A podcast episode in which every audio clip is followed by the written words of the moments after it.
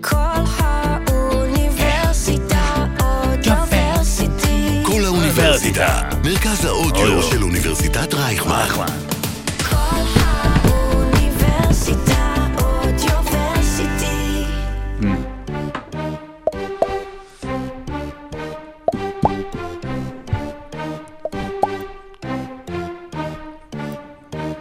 איזה מזל, איזה מזל שבוסטון התאפסה על עצמה והצליחה לקחת uh, משחק אחד בסדרה נגד מיאמי, כי אחרת לא היינו יודעים מה לעשות כל כך בפרק היום של עושים NBA, להכין אתכם לקראת סדרת הגמר, ואז מה נעשה בשבוע הבא, אולי לדחות את הפרק, לקרוא את הביקורות שלכם ב- ברשתות, למה אין פרק, מה אין פרק, מתי יש עוד פרק, אבל למזלנו ג'ייסון טאטו מתאפס על עצמו, והבין שאפשר לשחק גם ברבע הרביעי, ועכשיו אנחנו נפגשים גם לדבר על מה שהיה, על הסדרה שנגמרה בטיטום מהיר, ועל הסדרה שעוד נמשכת, ו... מי יודע, אולי אה, עוד אה, צפו אותנו הפתעות גדולות. פרק 141 של עושים NBA, אנחנו יוצאים לדרך בעוד רגע. ויש לכם הפתעה מיוחדת מסורוקה, כי בדרך לפה, את ההופעה המיוחדת, בואו נראה אם תצליחו לזהות מי האומן המדובר. זה החיקוי שלה. או שלא. שלו או שלו. שלו עם וו? אוקיי. ש- תביא את ה starting five. תביא את הדלוצקי.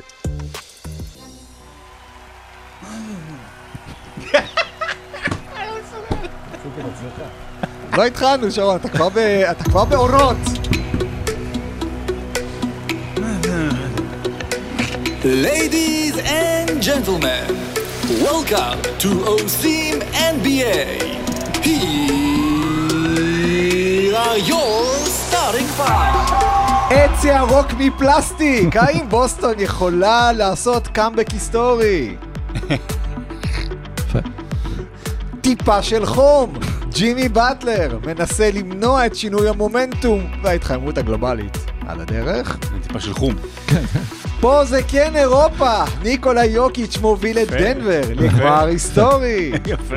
זה בשבילך, לוצקי. יום אחד אולי אפרוש. האם לברון באמת הולך, או שהוא מוכר קסטות? כנפיים! כרמלו אנטוני פורש. היכל התהילה, או היכן התהילה. ייי! מרגול! אנחנו היה פה- בפודקאסט על סל, אבל היה פה מרגול. מרגול, נכון. וואי, זה יכול להיות שם מדהים לפודקאסט. מהחנייה, כולנו עברנו, יש פה איזה יום הסטודנט, או אני לא יודע מה, אה, יש שבוע הסטודנט באוניברסיטת רייכמן. שנת הסטודנט, אוניברסיטת רייכמן, איזה מרגול בא להופיע, אתה יודע, לכל וירוסה. לכל האשכנזים פה מהרצליה. אה, יש גם את סטלוס אגב עוד מעט, אם אנחנו באמת? נספיק. אתה כן. רציני? אה, אני אספר לך. עכשיו תגיד, אתה אומר לי, הייתי עושה סטלוס פייב. אה, סטלוס אגב, אה, כן, סטלוס אגב הוא בן דוד של... אורן אה, חן? לא, הוא... מה השם שלו? הוא בן דוד של מישהו, יכול להיות של אורן אני. בטוח שהוא בן דוד של מישהו. כן, זה כאילו שם- במה. הוא ייבחר לאולד סטלוס. all סטלוס, כן, אז עוד מעט סטלוס ייכנס לפה לדבר איתנו על יאניס ומה צופן אה, העתיד שלו. וטוב, יאללה, אז בואו נצא לדרך עם הרבע הראשון. יאללה. רגע, לא אמרתי לכם שלום. רגע, לפני הכל. רגע, לא, רגע. שלום. זה- אחרי רוצה שלום אחרי. השלום? כי אנחנו אני- צריכים להגיד גם מזל טוב. אחר כך. אני רוצה שלום, אבל אין אה, פרטנר, יאללה בואו נצא לדרך. אין פרטנר לשלום! רבע ראשון. אוקיי, שלום. אז, שלום, שלום, שלום. סורוקה, מה נשמע? בסדר, לוץ, מה קורה לך? וואלה, לא רע. מה איתך, שרון? לורה ווינסלו. לא רע ווינסלו, כן, לא רע לא ולא- כוחות. האמת, אחלה, אחלה, אחלה, אחלה. אנחנו נפתח את ה pod ונגיד אה, מזל טוב. מזל טוב לאיש שכולנו... לאדם שבאמת, ש... שאפשר באמת אה, את כל ה... זאת אומרת, אה, כאילו, אם לא, אם הוא לא היה, מזל טוב למשה. לא בסדר, לא היה לא היה. אפילו לא היה. מוש- מזל טוב למשה שנולד היום. יום הולדת ב-24 ארבע. לחודש, שזה די מפתיע. כן, כן, ב-24 לחודש. אגב, ה-24 למאי זה היום אה, שבו אה, נשרפו אה, את כמות הגבוהה ביותר של בניינים אה, בברלין ב-1944. באמת? כן, אה, זה היום שבו היית- היה את ה- אה, הזוכה, הייתה את התחרות הראשונה של האירוויזיון ב-1956. אה, וגם שהאסון הגדול ביותר במשפחת דוידוביץ' התרחש. זה גם אה, יום ההולדת של אה, ג'ו דומרס וטרייסי מגריידי. וואו. היום. אם הייתי רוצה לשלב בין שניים שיכולים לתאר בצורה הטובה ביותר את משה, זה לא היה הם. זה לא היה, זה היה אלפונסו דייוויס ו... ו- ו- ואני חייב, בין. שלל הברכות שמשה קיבל ברשתות, אני רק רוצה להקריא ברכה אחת. ש- קיבל? ואז נתחיל בפרק, בטוויטר משרגא. אה, שרגא, של- שלוש אחוז- שלושה אחוזים chance, 97 אחוזים fight. מזל טוב לאהוב ליבי, די, אני כל כך אוהב אותו, הוא כל כך מצחיק, אני שומע את ה pod שלו ומצחקק ברכבת. אה, אני מקווה שברכבת... הוא ליווה אותי בכל כך הרבה רגעים חשובים בחי- בחיים, לבבות, לבבות, לבבות, לבבות, אה, לבבות. אז מזל טוב, אז משה, אנחנו מפה, אוהבים אותך. מאיתנו, באמת, כן, באמת. באמת, הפוד לא. היה אותו דבר בלעדיך, באמת, אוהבים באמת. אותך, משה, ואנחנו כבר עכשיו אז יוצאים... אה, תזכור מי לדרך- גילה אותו. מה? תזכור מי גילה אותו. אתה. גילית אותו אחרי שנולדת, שלי, כאילו. אני אזכור מגילה, מגילת מגילת, רות. מגילת רות. ואוקיי, אז אה, אנחנו נצא בדרך לרבע, הראשון עם הסדרה שעדיין חיה ונושמת. כן, אין פה את משה שיגיד מי לא חי ונושם. זה כמו בטוויטר, זה כמו בטוויטר, אומרים אה, כדור כדורסל, חיה ונושמת, כדור כדורסל. כמו כן, מייקל כן, ג'ורדן. כן, כן. בוסטון נגד מיאמי. ולסדרה הזאת קראו כן, מייקל ג'ורדן. אבל משחק במישהו שטוענים שאולי הוא הבן של מייקל ג'ורדן אה, הנסתר. מיאמי ביתרון 3-1, הובילה כבר אה, 3-0 בסדרה. אה, לא הצליחה לנצח את המשחק הרביעי דווקא במיאמי. בוסטון מביאה את הסדרה חזרה אליה הביתה. נזכיר שאף פעם, אף קבוצה לא חזרה מפיגור 0-3, זה נראה לי 0-149, 0-150 כבר. היה, אם אני לא טועה, שלוש. פעמים שחזרו לשלוש-שלוש. האחרונה אה, הייתה אה, פורטלנד שהעבירה את זאק רנדולף לחמישייה נגד דאלאס לפני 20 שנה, והצליחו לחזור, זאק רנדולף היה פעם צעיר. היה פעם, כן, אה, היה פעם זק רנדולף. כן. היה, אה, אני לא טועה, יוטה נגד דנבר, אותה דנבר נכון. המפורסמת של 94 שניצחה את סיאטל, סיבוב אחרי זה, יוטה ג'אז, נכון. במקום לבוא לש- לשלבים המכריעים, אה, אתה יודע, עם... אה, בלי עייפות, החומר, הובילו 3-0, 3-3, ניצחו 4-3, אבל אחרי זה הפסידו. כן, אז, אה, שלוש אחת כרגע למיאמי, אף אחד לא חזר מ-0-3, אבל שוב, אנחנו מזכירים שזו סדרה שמשחקת בקבוצה שסיימה במקום השני, אה, במזרח מול המקום השמיני, אז אולי פתאום דברים יתחברו. בוסט, אף קבוצה לא חזרה מ-0-3, אבל יש ענף ספורט אחר, שהוא מאוד מאוד חזק, בבוסטון, ובו הרד סוקס חזרו מ-0-3. וזה היה כל כך ענף? שביל סימונס בייסבול. אז זה לא- זה לא אה, ספורט, אבל. אגב, זה- זה אה. חשוב להוסיף את זה שגם אה, תום בריידי וניו אינגלנד פטריוט במסצ'וסס, גם חזרו מ-3.28, שזה היה הקאמבק הכי גדול בהיסטוריה של... בקיצור, אה, זה כן. קבוצות מבוסטון כנראה בנויות לעשות קאמבקים, ואני לא אומר כאן שבוסטון תנצח בסדרה בשלוש, כן. אני אומר שדעתי לפחות יהיה שלוש שתיים. שלוש כן, שתיים, אתה חוזר. למיאמי, ומיאמי פתאום בלחץ, למה הם התחילו את הסדרה שאין להם מה להפסיד. אבל אם אתה מפסיד יתרון של 3-0, אז באבו אבו יש לך מה להפסיד. העניין עם בוסטון זה כמה דברים. קודם כל, המשחק הזה הוכיח בעיניי שהשחקנים של בוסטון יש כבוד עצמי, והם יותר שונאים לנצח מזה שהם שונאים את המאמן שלהם. כי אני חושב שבאמת אנחנו ראינו במשחק שלוש, וראינו באופן כללי, יש הרבה וייבים מוזרים סביב הקבוצה הזאת. זה לא הווייבים שאתה רואה בדרך כלל סביב קבוצה אלופה. זה וייבים שכאילו מגיעים למסיבת עונאים, ופתאום עוד כזה מתחילים לדבר בכזה passive aggressive, וכזה בכל מיני מילים כזה של, של קצת, לא רוצים להעליב, אבל כזה אומרים לא להעליב, כמו שאומרים ב- באלבום של פלוטניק. אז... אה, ופתאום כאילו אתה מרגיש שאולי הם לא רוצים את מזולה. ו... בלובנד.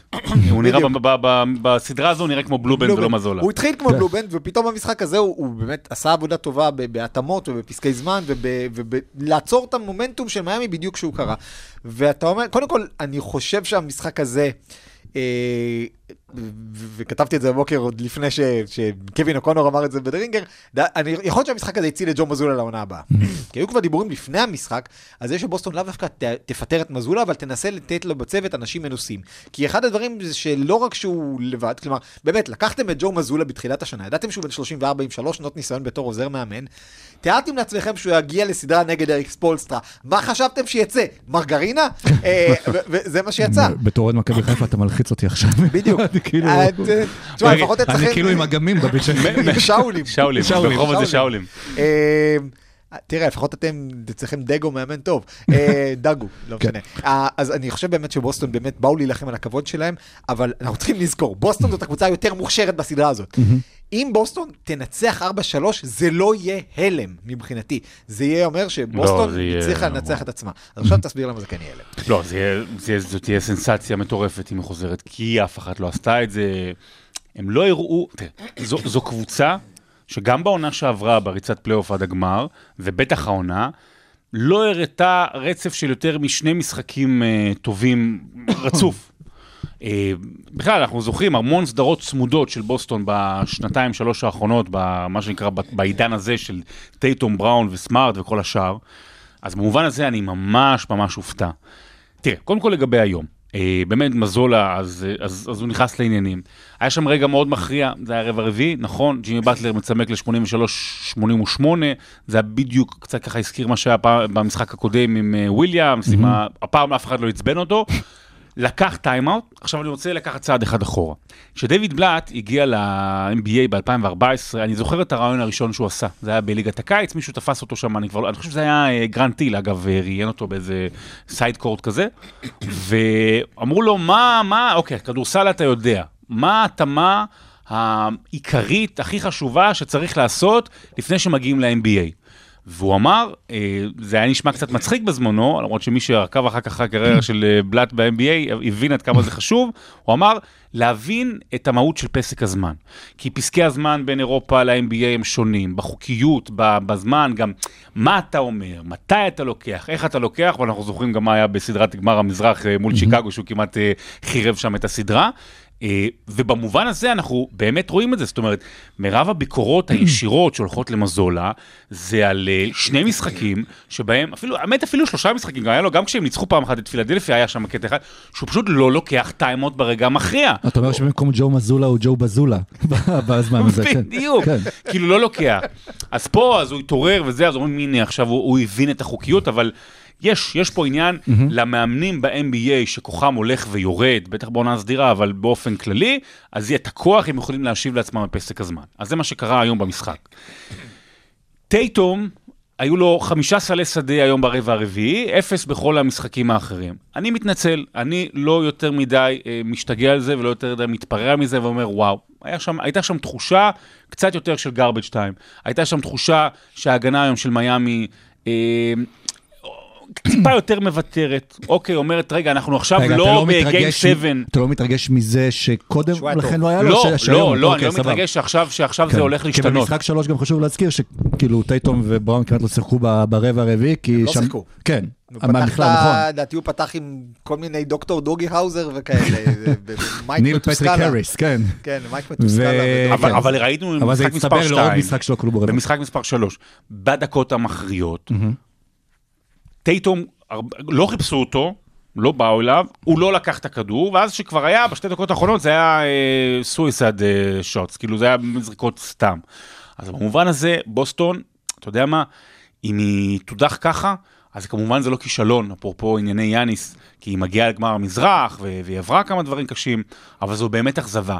אנחנו נדבר אחר כך על גמר המערב, אבל במובן הזה, בהנחה שעכשיו אין 4-3 וחוזרים, לייקרס עוזבים, נדבר אחר כך על זה, כש, כשהם וואלה עשו את המקסימום שלהם.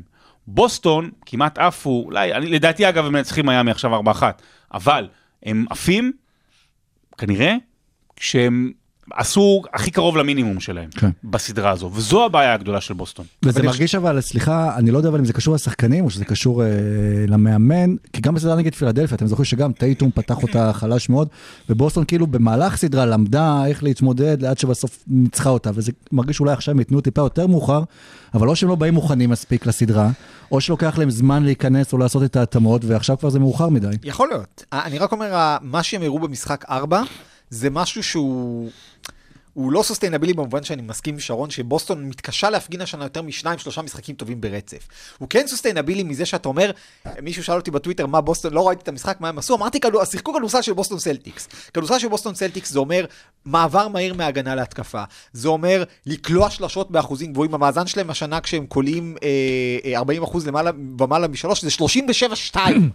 ו- ו- והם עשו על 42 אחוז עם 19 שלשות, כמעט 20 שלשות. וזה אומר אה, כן להיות אגרסיביים, וזה אומר כן הורפורד וויליאמס סוגרים את הצבע, וכל זה קרה הלילה. ועם כל זה, מיאמי, שאנחנו כל הזמן דיברנו על, ה- על היכול, על התלות שלה בקליעות לשלוש, אז הלילה הייתה 8 מ-32, וזה לא רק 8 מ-32, מתוך כל ההחטאות האלה, אם אני זוכר נכון, לפחות שלוש פעמים בוסטון נתנה להם גג על שלשה. וזה כבר עניין של מאמץ, וזה כבר עניין של mindset, ובוסטון ראית מהרגע הראשון במשחק הזה שהיה להם משהו אחר בעיניים. זה לא היה התבוסתנות של משחק שלוש, זה לא היה הסס הססנות של משחקים 1 ו-2, זה היה אנחנו באים... אנחנו באים לטרוף, והם טרפו, וזה משהו שכן יכול להכניס אותם לסדרה, לפני ה... ו- ולפני המשחק הזה, ג'יילן בראון ובוב וסמארט אמרו כזה, למיאמי, אל תיתנו לנו לנצח את המשחק הזה, אל תיתנו לנו, דיר באלק, אז, אז מה זה, מיאמי לא הקשיבה, חבל. כן, ויש אז בצד השני אבל גם את מיאמי, דיברנו עוד עכשיו כן. על בוסטון, שהיא זהו, כי אנחנו פשוט מדברים אחרי ניצחון, אבל השבוע כן. השלם היה שלושה ניצחונות של... שלושה אה, נושאים מיאמי, שני- שני ניצחונות ב- ב- בטידי גרדן, הגיעו למיאמי, עשו 3-0, יכול להיות שאולי הם קצת אה, נחו, אבל... שוב, מה, מה זה? יפה. תראה, אין, ספורטאי, כמובן שהוא רוצה לנצח כל משחק, אבל בסופו של דבר, כשאין, כשאת, כשה, ה- ה- אין לך חרב על הצוואר, כן. כש... כשזה לא אה, משחק שבע, do or die, אז, אז, אז אתה אומר, אוקיי, אז, אז על הכדור הזה ספציפית אני לא אנסה לשבור את הראש. אבל בזמן הזה, אז מיאמי, בינתיים, כשאנחנו מסתכלים על ויקטור, ובכלל מספר אחד, השחקנים שבלטו שם, וגם סורוקה הזכיר את השלושות, הם שחקנים שהם undrafted, שזה גייב וינסנט. מדהים, מדהים. וקיילב מרטין, שקולעים גם ב-60 אחוז מהשדה, עם 17 נקודות, מעל 17 ו-16 נקודות למשחק. אה, דנקן רובינסון, מי עוד יש שם? יש ארבעה. מקס סטרוס. ומקס סטרוס, כן. שהם ביחד מסביב ל- לג'ימי באטלר. אני, אני מסתכל עליהם, זה כולם, כולם דנקן רובינסון, יש דנקן רובינסון א', דנקן רובינסון ב', זה גם מה כמו שהביא אותם לגמר א', ב- כן, זה כמו ב bubble. צביקה א', צביקה ב', צביקה זה שהיה פעם כן. ברחוב, זה פעם פעם נחמד? לא, בלי סודות, בלי סודות זה היה. הסיפור של האנדרפטד, שוב, תגיד, הבחור שלה- שאחראי עלינו, הוא שומע אותנו כרגע? האם הוא שומע אותנו שהוא יכול טיפה להח- להחליש את המזגן? היי, רוזנצוויג, קר פה נורא! רוזנצוויג, יש מצב קצת להעלות את הטמפרטורה, קר לי, בר לי. כן, זה. בגלל ההיט. ההיט. בדיוק, בדיוק. אני צריך קצת יותר ה- דיברנו על השלשות של, אתה עושה טרי יאנג עכשיו, אה, דיברנו על השלשות של מיאמי, זה עשה לך חם. הסיפור של חממת פיתוח השחקנים, אני זוכר שלפני ש- ש- שנה וחצי דיברתי עם אלחנן, העורך בערוץ הספורט, אמרתי לו בוא נעשה, אולי- אולי נעשה כתבה, כאילו היה תקופה שמיאמי כולם היו פצועים, וכאילו הם הכניסו את כל הסטרוסים והווינסנטים פעם ראשונה, וכאילו הם נתנו הצגות. אמרתי לו בוא בוא נכתוב עליהם. עשינו כתבה עליהם, באמת כאילו, אחר כך היה, באמת, אנחנו רואים את השחקנים האלה, חוץ מעומר יורצבן, אה, באמת נותנים עכשיו הצגות מטורפות, ו- ומעבדת פיתוח השחקנים של מיאמי, זה דבר שכל העולם מקנא בו, לא רק ה-NBA. כי זאת קבוצה שפיצחה את השיטה, אה, היום כל הקבוצות עושות tanking בשביל לקחת מקום ראשון בדראפט, ונכון שבסוף... אם אתה מקבל לברון או וומבניאמה, אז יש לך יותר סיכוי לקחת אליפות. אבל אם יש לך כבר שחקנים טובים, אז אתה לא חייב, היום אנחנו רואים קבוצות נאבקות על להישאר עם בחירה ראשונה בדראפט, להחליף את ה-21 ב-17 כדי להתקדם ארבעה מקומות. מיאמי הולכת, לוקחת את השחקנים האלה שאיבדו הזדמנויות במקום אחר, נותנת להם להשתפשף פה, להשתפשף שם, עושה מין סוג של אה, כזה סינון ראשוני, רואה מי נשאר, ומי שנשאר, ומי שטוב, מתקדם בתוך המערכת. זה כמו ארגונים שמקדמים את האנשים מבפנים, אז זה מה שעושים במיאמי. השאלה אבל אם זה מספיק, כי. בסוף זה ייקח אותם לאליפות, כי ראינו שאז בסדרה נגד הלקרס בבועה זה לא הספיק. עכשיו, שוב, אי אפשר לדעת, אה, עם הסדרה מיאמי, נגד הלייקרס בבועה, בוא נזכור ששניים משלושת השחקנים הכי טובים של מיאמי, אה, במה דה ביו, ואם אני זוכר נכון, גורן דרגיץ' זה היה, נפצעו במשחק אחד ולא שיחקו אחר כך שניים שלושה משחקים. גם עכשיו הם בלי הירו, ואולי הוא יחזור אה, ב Finals הירו- ובלי אולדיפו בכלל. אולדיפו כן. היה השחקן השמיני ברוטציה, זה נחמד כן. להגיד את זה, הירו ואולדיפו. אגב, אני לא בטוח שהפציעה של טיילר הירו עבדה לרעת מיאמי. כל השחקנים שמשחקים במקום כן. טיילר הירו שומרים יותר טוב ממנו. וזה לא שח... וכמו שאתה רואה עכשיו, זה לא שחסרה להם קליעה, כולם קולעים טוב לשלוש. וטיילר הירו, שהיה יותר קצת, אולי לוקח את ה spotlight ההתקפי מ... מ... אז עכשיו קבוצה של באם ובטלר, ו... אה, וכל היתר מסביב קלעים ועומדים ו... ושומרים אזורית. אני לא יודע אם אתה שומר אזורית באותה אפקטיביות עם טיילר הירו, אני לא אומר שטיילר הירו שחקן רע, יכול להיות, בסוף פלייאוף זה עניין של מצ'אפים. אולי אתה לא שומר אזורית, אבל השאלה אם אתה שומר על הטיילר הירו, אז לעונה הבאה, כי אם אתה באמת צריך להביא איזשהו כוכב, זה יכול להיות אחלה asset אה, להשתמש בו בשביל למכור אותו. לא, טיילר הירו מתחיל עכשיו חוזה חדש, ושוב, טיילר הירו נתן עונה טובה, לא מדהימה אבל עונה טובה, ו- ואתה מסתכל על זה, והוא יכל לעזור, אבל ספציפית ב matchup הזה נגד בוסטון, יכול להיות שהם מסתדרים בלעדיו, ו- ו- ושוב, כנראה שמיאמי עדיין תעלה, ומיאמי עושה בדבר הזה, דבר, בעונה הזאת דבר מדהים, וכל הפלייאוף שלהם, הם פשוט שוברים כל מודל סטטיסטי אפשרי, הם מנצחים. אגב, בשלושת המשחקים הראשונים, סוכנויות ההימורים נתנו לבוסטון את הפייבוריטית, ומיאמי ניצחה, ודווקא במשחק הזה נתנו למיאמי את הפייבוריטית, אז בוסטון הפסידה, אה, בוסטון ניצחה. הם אז- יודעים מה הם עושים סוכנות ההימורים כדי לעשות כסף. כן. כן. אז, אה, אז שנייה רגע, עוד משפט אחד. אז, אז ג'ימי באטלר באמת לוקח את זה לעצמו, ו- וכנראה שבסוף הוא יסגור את העניין, ואנחנו אז אולי נתחיל לדון על מקומו בהיסטוריה, ומה הם יעשו אם וכאשר בגמר נגד דנבר, על זה נדבר שבוע הבא. אני רק אגיד שאף אחד לא נתן להם סיכוי גם נגד בוסטון. אף אחד, אנחנו פה, לא יודע, אני זוכר, גם לפני, גם באחת אחת, היה אחת אחת נגד מילווקי, וכזה דיברנו על הרבה סדרות, אמרת לי ולמשה, טוב, מה, נדבר על, זה?" לא, לא מעניין, זה. כן. אחרי זה ניקס נגד מיאמי, לא, לא, לא, הנה ניקס בטח ינצחו וזה. שמע, מה שמיאמי עושה הוא בלתי רגיל, אה, וזה מתחיל בגלל שיש להם את המאמן הכי טוב בליגה, ואחד המאמנים הכי גדולים בהיסטוריה, כן, כן, ובראש המערכת עומד אחד האנשים הכי חשובים בתולדות ה-NBA. ואחד הנתונים הכי מדהימים שמוכיחים לנו גם את הטענה לגבי ההבדלים בין הליגה לבין ה- אני- בין העונה הסדירה לבין הפלייאוף, זה העובדה שהם אה, היו מקום אחרון, נכון? בנקודות אה, במהלך העונה הסדירה, ועכשיו הם, זאת אומרת, הפער, הקפיצה שלהם בנקודות בין העונה הסדירה לפלייאוף, מה? זה כבר נתון ורבע שני שאתה אה, זורק ברבע. אני אמרתי. עוד נתון מקודם? כן. מה, על זה? אתה תראה, לא. אתה תקריא אותו אז אחר לא מעניין, כך. לא משנה, אז אני לא, ויתר לא, זה. תמשיך, תמשיך, לא. יפה. אז לא, אבל מה שאני בא לומר זה שבאמת כל השמות האלה שאמרתם, עם הגיא וינסט ושטרוס וכל אלה, הם לא סתם סט שוטרים, אוקיי? זה לא ש... לא יודע, קייל קורבר עומד בפינה ומחכה וזורק, לא. הם כמובן, כמובן, כמובן, הכל עובר דרך ג'ימי וג'ימי בחג'ימי, אה, והם כאילו, והוא כמובן, הוא, הוא יוצר את ההתקפה ומושך אליו את השחקנים, אבל אתה רואה אותם הרבה פעמים אחד על אחד, אתה רואה אותם הרבה פעמים אלה שיוצרים את החדירה לסל, מוציאים לבין עצמם, אמרתי לך, זה פשוט אותו שחקן, אתה לא מבדיל מי זה מי, זה דנקן רובינסון 1, דנקן רובינסון 2, אה, וזה מגיע מביטחון. זה מגיע מביטחון שהמנהיג נותן להם, שזה ג'ימי באטלר, וזה מגיע מביטחון מהמאמן שנותן להם, ואתה לא מרגיש לרגע כמו אצל הלייקרס, אוסטין ריבס, וואו, אוסטין ריבס קלע, איזה מטורף, הנה לבנבן קולע. לא, אפשר שגם הרבה לבנבנים אה, יקלעו במיאמי. זה מרגיש לי כאילו, אה, סליחה על הפרובינציאליות, אבל הרבה זמן לא היינו פרובינציאליים, כאילו לא מדברים על דני, אבל שאם אה, ים מדר, נגיד במקום, ביריבה של מיאמי, במקום בוסטון היה מגיע למיאמי, אז אולי הוא היה יכול לקבל הזדמנות כמו שאר השחקנים שם, וגם שמיאמי ידעו מה לעשות עם הדראפט של ה G League, של השחקנים הזרים, ידעו איך לפעול- לפעול נכון שם. הם יעבדו בצורה ג'י ליג. אה, אני רק אסיים את הרבע הזה ולהגיד שבפעם הקודמת שראינו קבוצה מספר 8, מדורגת 8 מגיעה לגמר, אז בגמר הם פגשו את דנקן ורובינסון, השנה יכול להיות שבגמר יהיה קבוצה מספר 8 ונראה את דנקן רובינסון. יאללה. יפה. תגדם דם דם, דם דם דם, תגדם דם דם, דם דם דם. אוקיי, אז יש סדרה שכן אה, הסתיימה, וזו הסדרה בין אה, דנבר ללייקרס, דנבר, שם כל מטאטא יורד, תטעה את אה, לוס אנג'לס 4-0. לפני שנתחיל, אני חייב מפרק קודם, את- הייתה לי התחייבות, הייתה לי פשוט התערבות עם חבר יקר בשם מאור רוקי, שהוא, מה זה אוהב את לברון? הרי הרוקי הוא קשור להרי אז הרוקי. זהו, כן, אז עכשיו הוא לא יודע איך לאכול את העניין הזה, הוא אוהב את לברון ברמה שאני, איך אני, ש- שאתה אוהב את קובי. כן, כמו שאתה לא אוהב את משה, אז הוא אוהב ככה. את, אה, את, לברון. והתערבנו לפני הסדרה עם סטף אה, ולברון אה, מי מי ינצח, והפסדתי בבושת פנים, וזה- וזו הייתה ההתחייבות שלי, אז אתה להודות- אומר לו, להודות בהפסד הזה. ועכשיו אני כאילו רוצה להרים לו אחרי התבוסה ש- שלברון קיבל ברבע הזה, ואולי הפרישה מתקדמת, וגם לאחל לו מזל טוב לחתונה. אז. זהו. אה, אה, 4-0 דנבר מנצחת את, את הלייקרס, וזה היה נראה, הסדרה הייתה, המשחקים היו צמודים ברובם, אבל זה בכל זאת הרגיש שדנבר, הלייקרס לא יכולים פשוט מאוד לנצח אותם. אה, שמע, כן? זו הייתה הופעה של קבוצה, באמת, זה... אחת מסדרות הפלייאוף היותר דומיננטיות שאני ראיתי בשנים האחרונות מקבוצה. אה, כי זה לא שהלייקרס היו גרועים, תכף נדבר יותר עליהם ומה שהם עשו ולא עשו, אבל בסך הכל היו טובים, ולברון היה טוב, ודייוויס, נדבר עליו, אבל שחקני משנה, ועוד שימורו פעם, וכל פעם התאמות, ומנסים, ומשנים. ווואלה, והיה לך, היה לך את ההיררכיה המושלמת, ההיררכיה המושלמת לקבוצה. יוקיץ' למטה, מרי שני, ואז לתוך המקום השלישי, רביעי, חמישי, כל פעם זה מישהו אחר, משהו מתחלף, אתה יכול לקבל קצת ג'ף גרין מהספסל, אתה קלדו פה קקאפ, כל אלה, אתה, אתה...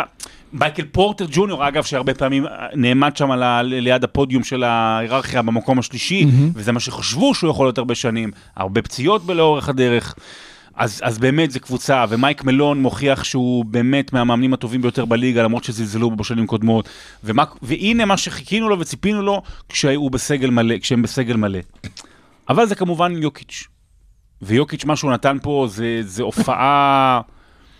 זו הופעה וויל צ'מברלנית, זו הופעה לברונית נגד אה, בוסטון בזמנו 2012, או, או, או בגמר אה, נגד אה, גולדן סטייט, זאת אומרת, זה, זה, זה מדהים. ומה שמבדיל בין יוקיץ', שהוא כיום השחקן הטוב ביותר בעולם, לבין הרוב הסופרסטארים כיום, זה שאתה יודע בכל ערב מה אתה תקבל, תקבל ממנו, ואתה יודע שאתה תקבל ממנו. זאת אומרת, זה יכול להיות שזה 30 נקודות, 12 אסיסטים ו-10 ריבאונדים, וזה יכול להיות אה, 40 נקודות, 10 אסיסטים ו-15 ריבאונדים. זאת אומרת, זה איכשהו התאזן. ואנחנו נדבר עוד מעט, אני ארחיב עליו יותר, אבל באמת זו הייתה. זו הייתה, זו הייתה סדרה חד צדדית מעולה. אוקיי, אני נהניתי ממנה. זה, יש בפלייאוף, בדרך כלל כשאתה מפסיד 3-0, בפיגור 3-0 מנצח את הרביעי ומפסיד 4-1, קוראים לזה gentleman sweep. כן. זה היה gentleman sweep של 4-0. כן. כלומר, זה היה אה, gentleman sweep ב- באמת מדהים, כי אנחנו ראינו שם דברים שאנחנו לא רגילים לראות, ויש כמה דברים. ועוד רגע נגיע באמת אה, ליוקיץ', אבל קודם כל ראינו את לברון אה, באמת מרגיש חסר אונים. שזה דבר שאנחנו ראינו את לברון חוטף sweep רק פעמיים בקריירה. זה היה ב-2017 כשהוא שיחק נגד הקבוצה הגדולה בכל הזמנים, אה, גולדן סטייט בעונה הראשונה של קווין דורנט, וב-2007 כשהוא שיחק בגמר עם קבוצת הגמר הגרועה בכל הזמנים כנראה, שבה בערך השחקן השלישי הכי טוב היה סשה פבלוביץ', או בובי גיבסון. שעל זה מחשיבים ללברון שהוא הפסיד הפסיד בגמר. אתה. מבין? כאילו, זה- זה זה אליפות שם שהוא לקח אותם לגמר, אבל זה מחשיבים, כי מייקל. הגיע והוא לא הפסיד. טוב, עזוב. בדיוק. אז, אז זה כאן באמת נכון, ראינו. את, ראינו את לברון, ותכף נדבר באמת אה, על לברון, אבל ראינו, יש קבוצות שתוך כדי, זה, זה כאילו, מיאמי זה, זה דוגמה מטורפת, כי באמת הגיעו מהמקום השמיני, אבל דנבר, אנשים עכשיו באים אליי ואומרים למה יוקיץ' לא לקח MVP. כי ניקולה יוקיץ' ודנבר בחודשיים האחרונים של העונה, הורידו הילוך, הם היו כבר ביתרון של איזה עשרה משחקים על ממפיס, והתחילו להתכונן לפלייאוף. והיו שם כל מיני משחקים שהם הפסידו והם עשו ליינאפים מוזרים, ואני כתבתי שם, כתבתי שם מישהו בטוויטר ואמרתי, מייק מלון עושה עכשיו ניסויים. הוא רוצה להגיע לפלייאוף, הוא רוצה לדעת מה הוא מקבל מהשחקנים שלו, הוא רוצה לעשות כיסויים שונים ודברים שונים. ועכשיו אנחנו רואים למה ניקולה יוקיץ' לא לקח MVP. כי לא עניין אותו MVP, הוא לקח כבר שניים כאלה. מה עדיף להיות עם שני MVP ואליפות, או עם שלושה MVP ושכולם ידברו על זה שנתת את הכל בעונה הרגילה ולא הגעת לפלייאוף. נראה לי שיוקיץ' יודע מה כן. הוא רוצה, ו- וזה מה שהוא מראה עכשיו. ההתגבשות הזאת של דנבר, הם עלו לגמר עם מאזן של 12-3. אתם יודעים מה ההפרש המצטבר של כל ההפסדים שלהם בפלייאוף הזה? 18 נקודות. הם לא הובסו באף משחק. הם לא, אה, אתה לא מרגיש שהם מחוץ למשחק. הם שלטו במשחקים- בכל הם המשחקים שלטו בכל בסדרה הזו. גם כשהם היו גם כשהם היו בפיגור. גם בדיוק, שפיגור. כן. גם שהיה 15 הפרש ללייקרס במחצית, ידעת כאילו שתוך חמש דקות דנבר הולכת להשוות את זה, ולא משנה מה הלייקרס ינסו לעשות. גם כשלברון ג'יימס קולע 31 נקודות, הכי הרבה שהוא קלע במחצית בהיסטוריה שלו, עדיין ידעת שבמחצית השנייה דנבר תחזור. וזאת עוצמה של קבוצה, וזאת עוצמה של קבוצה שלאט לאט הולכת ומתגבשת בצורה שכל נקודות התורפה שהכרת אצלה נעלמות. מה ידענו על ג'מאל מורי ועל מייקל פורטר ג'וניור, שהם חור בהגנה? ג'מאל מורי עש- מ- מרי עשה כמה פעולות הגנתיות פנטסטיות, כולל זו שהכריעה את המשחק עם הדאבלטים על לברון, פשוט בא ותפס לו את הכדור בזמן שהבן אדם הכי חזק בעולם בערך, בא, בא ומנסה לזרוק אותו. וגם לפני כן, גם במשחק אחת, לברון ככה מכדרר לתוך הצבע, פיגור שלוש או פיגור חמש, בא לזרוק, פאק, בא מורי מוציא לו את הכדור מאחורה.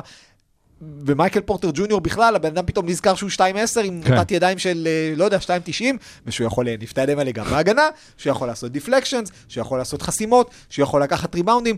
אז באמת כל הדברים האלה, כל השחקנים שידענו שיש להם בעיות, פתאום הבעיות האלה הולכות ונעלמות, ואני רוצה לתת הרבה קרדיט למייק מלון שעשה את זה באמת הרבה שנים, והרבה קרדיט לקנטביוס קולדוול פופ. שהוא היה התוספת האחרונה, וקנטביוס קולדוול פופ, אה, אנחנו ראינו כמה הוא תרם ללייקרס באליפות של 2020, ואת מה שהוא תרם ללייקרס הוא מביא עכשיו לדנבר. הם הביאו אותו אגב כדי ליצור הגנה כמו ההגנה של הלייקרס ב-2020, אז זה מתחבר, מהספסל עולים שם ג'ף גרין, שכמו שמישהו אמר עליו, הוא באמת שיחק עם כולם, כאילו, הוא הוא שיחק עם דורנט בסיאטל. בס- בסופרסוניקס, כן. לדעתי הוא שיחק עם וויל צ'מברלין בפילדלפיה ווריורס. כאילו אתה מסתכל, הוא תמיד היה שם, וברוס בראון פשוט שחקן אדיר, פנטסטי, שכיף לראות אותו. וזאת קבוצה של שבעה שחקנים, שבעה וחצי, קצת אה, לפעמים רג'י ג'קסון, רבע קריסטיאן ברון. אבל השבעה השחקנים האלה זה כאילו השבעה שאתה רוצה לצאת איתם בקרב. ובראשם, בראש הגדוד צועד, ניקולה אה, המפקד. עפרוני המח- המ- המ- המפקד, כן, אבל זה, כן, זה מרגיש שכל אחד ממש יודע את התפקיד שלו. ברוס בראון, אגב, אני זוכר כשהוא עבר לדנבר, שדיברנו על כמה הטרייד הזה אה, משמעותי, כאילו, למרות שזה היה נראה כביכול טרייד קטן, ו- וכאילו, לא זוכר אה, מי- מי מי העלה את זה, נראה לי, אתה סורוקה, כן, כן. על העניין גם ההגנתי, שהוא בא מברוקלין. וגם בת- בתוך המשחק, אנחנו היינו רגילים שיוקיץ' אה, מתחיל את המשחק חזק, ופתאום כשזה לא הולך, אז, מ- אז ג'מאל מארי מתחיל חזק, ויוקיץ' מסיים את זה, או כשזה קורה אה, הפוך. וכמו שלא חשבנו על יוקיץ' יחסית, כאילו מי חשב בהפתעה שהוא הולך להיות שחקן כזה היסטורי, ועכשיו כשאנחנו רואים את ג'מאל מארי מתאושש מהפציעה שלו, ואת הדברים שהוא נותן בסדרת גמר הזו, ממוצע של מעל אה, 30 אה, נקודות, יכול להיות שאנחנו פתאום מגלים שאנחנו אולי בדרך לצפות באיזשהו דואו היסטורי? אה, דואו אני לא יודע, אני לא יודע, אני מודה שלפעמים, אה, אפרופו ההשוואות לדרק נוביצקי והקבוצה שלהם, שאגב גם אז עשו sweep על, על הלייקרס, אם אתם זוכרים 4-0 על אה, קובי, זה היה הסדרה האחרונה של פיל ג'קסון כמאמן, לפני שהוא חזר לניו יורק, אבל כאילו בלייקרס. דווקא במובן הזה, אני לא רואה דואו, אני הרגיש לי נורא שהוא ג'ייסון טרי. אוקיי, שהוא אוקיי. קצת, קצת, קצת, קצת ג'ייסון טרי לפעמים, אתה יודע, פישון צומח, אבל, אבל הוא, יותר, הוא יכול להיות יותר מזה. כשאני מדבר על אה, ניקולה יוקיץ', אני לא יכול שלא אה, להיזכר שכשבחרו אותו בדראפט, במספר 41, הופיעה פרסומת של טאקו בל. לא סתם טאקו, זה היה טאקו עם, אה, עם, עם קסר מסביב, כאילו זה טאקו שעושים אותו. בעוד. בחסדיה, כן. זה אפילו לא הייתה. חסות, זה ממש הייתה פרסומת שלמה, כי זה לא עניין אף אחד. אני לא יכול לשכוח שבעונה השנייה שלו, הוא התחיל את העונה רע, הוא היה בחמישייה, הוא התחיל את העונה רע, הוא לא, לא, לא הצליח, והיינו, היינו, בחרתי אותו אז בפנטזי, ואחרי 20 משחקים בערך, הוא, הוא ביקש ממייק מלון, אה, נכון, מייק מלון הזה היה מאמן? כן, כן. אה, הוא ביקש ממנו לרדת לספסל. הוא מבקש ממנו, תן לי, אני רוצה לעלות מהספסל. ופתאום שם התחילה הצמיחה. ואתה רואה אחד שהוא אה, מספיק צנוע, אוקיי, כדי אה, לא להיות עם האגו, כדי ללכת אחורה. ומה שאני מאוד מאוד אוהב לראות בדנבר הזו, שבניגוד לחוסר הערכה, היחסי כמובן, שהוא מקבל בחוץ, אצל כל, ה, כל הפרשנים ו- ו- וכל הטיקטוקים וכל השטויות שאתה רואה, שאיך ההוא יורד עליו ופרקינס למיניהם, בדנבר מאוד מאוד מעריכים אותו. זאת אומרת, יודעים שבלעדיו הם כלום. זאת אומרת שהם, שכל התקפה צריכה לעבור, ו- ו- ומעריכים את, הני- את הניסיון שלו ואת החוכמה שלו, והוא הופך להיות איזה סטף קרי, אה, צ'מברלן, כל מיני דברים כאלה ביחד. ומה שמדהים זה שאנטוני דייוויס, בשתי הסדרות הראשונות, נתן שתי סדרות מדהימות ברמה ההגנתית. הוא, בס- בסדרה לפני זה, זה היה הוא מספר אחת והצד שלו מספר שתיים. הם, הוא סגר את הצבע מדהים. ובסדרה הזו, לא יודע, מה, הוא לא, לא יודע בכלל אם הוא עשה משהו, לא, לא הרגשת שהוא בכלל בהגנה. גם בריבאונד הוא כל פעם מתקשר. לא הרגשת שאנטוני דייוויס נמצא בהגנה. וזה גם בסדרה שהוא עשה כשדייוויס- ב-14 ריבאונדים במשחק. כן. גם כשדייוויס שמר, שמר על יוקיץ' וגם כשהוא לא שמר. גם הנוכחות. של יוקיץ' גם- היא דומיננטיות ברמה של שקיל אוניל, רק עם מוח במקום עם כוח. אני, אני אוהב שאמרת. שקיל, כי אה, מי שכן נותן הרבה כבוד והערכה ליוקיץ' זה שקיל אוניל, ורואים את זה גם ב- בראיונות של, אה, לא ספורט סנטר, אה, ב-TNT שם, ב-inside Inside the NBA. inside the NBA. כמה הם נהנים גם לדבר אחד, אחד עם השני, וכמה, בהתחלה היה לי תמיד תחושה כאילו אמביד מזכיר קצת את שקיל, כי הוא היה קצת גם עם חוש הומור, וככל שזה מתקדם, הם כאילו לא דומים אה, מבחינה חיצונית, אבל יוקיץ' מתחיל מאוד להזכיר בווייבים שלו, מה שהוא מביא לליגה, וגם בעוצמה שלו, וגם בכיף, ובחיוך, וב, ובצחוק, וביחס שלו למשחק, שהוא כאילו לוקח אותו ברצינות, אבל גם לוקח את זה בקלילות, שהוא מאוד אה, מזכיר את שקיל, וזה גם אפילו בפעולות שהוא עושה במשחק, כמו הסלים המשוגעים האלה, עם הזריקה לתקרה שנוחתת כן. פנימה, שאתה פשוט יודע שזה, לא יודע, זה יקרה. זה יקרה, אבל, אבל אני, אני כן אגיד משהו על יוקיץ' ולמה אנשים פחות מעריכים אותו בעיניי. ניקולה, ניקולה יוקיץ' זה, זה הסדרה הזאת בנטפליקס שכולם מדברים עליה, אבל אף אחד לא באמת ראה אותה. ואז כשאתה פתאום רואה אותה, אתה אומר, וואו, הדבר הזה זה מטורף. כן. ו- וניקולה יוקיץ', עכשיו הוא עושה את הסלים המטורפים האלה, אבל אין לו איזה חגיגה, הוא לא עושה איזה מין שימי כזה, הוא לא לועס את המגן שיניים, כן. הוא לא עושה כזה בום בום בום הליכות, הוא חוזר להגנה. והוא, והוא עולה לט- לטקס, אה, לטקס אה, קבלת פרס. וזה מרגיש לו כאילו עכשיו קיבל תעודה על, אה, לא יודע, סיום מדליה פוסט. בסיום בית ספר, מדליה, או. שהוא לא בא, רוב, הז... רוב הזמן, או שהוא לא בא לבוש כמו עגבנייה, כן. או תנין, או דרקון אה, בעל שלוש עיניים, הוא לא יודע. הוא דיבר על זה על שקיל פעם, שהוא בא בחליפות, ושקיל שיבח אותו, אמר כן, באתי להראות להם שאני בא לעבודה, אני כן, היום כן, הולך לעבוד. הוא לגמרי בא לעבודה, והרבה שחקנים בינלאומיים נכנסו ל-NBA בשנים האחרונות, ו- ושולטים ב-NBA. כולם עברו תהליך של אמריקניזציה. יאניס, זה זה היה כזה אדי מרפי, קם איתו אמריקה. כן. ג'ואל אמביד גם, והוא אפילו לקח את זה קצת יותר מדי, ג'ואל אמביד אימץ דברים די רעים בתרבות האמריקאית. לוקה דונצ'יט התחיל, כן, לא אכפת לי מסטטיסטיקות, והיום אנחנו כבר רואים אותו עושה פרצופים ו- ומתווכח עם השופטים וכל הבכיינות הזאת. ניקולה יוקיץ' נשאר אמיתי ולכן העם איתו. הכפרי- אה, הכפרי מסרביה. הכפרי מסרביה, הסייס, הבן אדם שמבחינתו הוא עכשיו עכשיו על הבמה הכי גדולה בעולם, ו- ולא פחות כיף לו והבן עכשיו. דוד שלו יוסי הסייס. ובדיוק, כן. ולא אכפת לו, כן, ואתה רואה שבאותה. מידה הוא ייהנה עכשיו ללכת ולרכב על סוס בחווה שלו בסומבור. כי הוא בן אדם כזה אותנטי, ואנשים הוא מאוד... דרקו מיליצ'יץ' שהצליח בחיים. כן, בדיוק. אז, אז ה... משהו בצניעות הזאת, זה כאילו הוא בורח מהרייטינג, א- אבל זה באמת, זה לא שהוא מנסה ליצור איזה תדמית לעצמו, הוא באמת, אה, הוא כזה. אני צייצתי את זה, אני רוצה, מי שלא ראה, כשאל- כשאלוהים חילק את המוח, ניקולה יוקיץ' עמד ראשון, ושני. האחים שלו הרביצו לכל מי שעמד מאחוריו בטור. אוקיי, זה מה שקרה. אה, רציתי לא, לשאול שאלה, כי אנחנו- לא, אה, גם נדון בה בהמשך, בטח אם אה, דנבר תזכה באליפות, יוקיץ', שני MVP. יכול להגיד גם שלוש, לא משנה, שני MVP. במידה והוא לוק- זוכה אה, כבר עכשיו באליפות, אם הוא לא זוכה, אם דנבר לא, הזו לא זוכה מול בוסטון או מיאמי, ש- גם עם כל הכבוד למיאמי, זו באמת בכייה לדורות. זה, זה, זה יהיה עצוב נורא, זה יהיה לא הגיוני.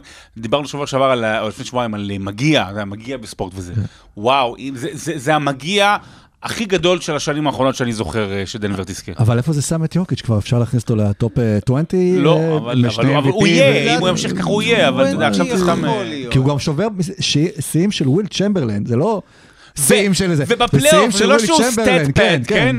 הוא כן, אז תראו, בשבוע שעבר, אני באמת, אתם יודעים פה שאני אוהד לייקרס, שבוע שעבר היה יום ירושלים.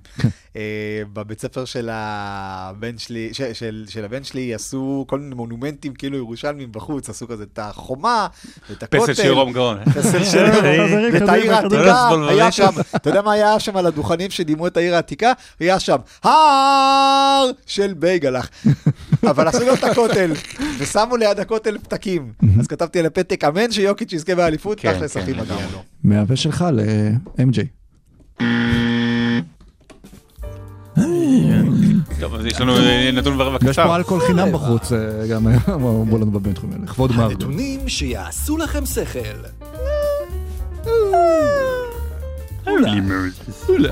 טוב, אנחנו על נתון אה, ברבע של פרק 141, ויש לנו היום 12 נתונים. ששרון כבר נתן 13 כן, אז מזל שעשינו נתון אקסטרה היום. כן. כן.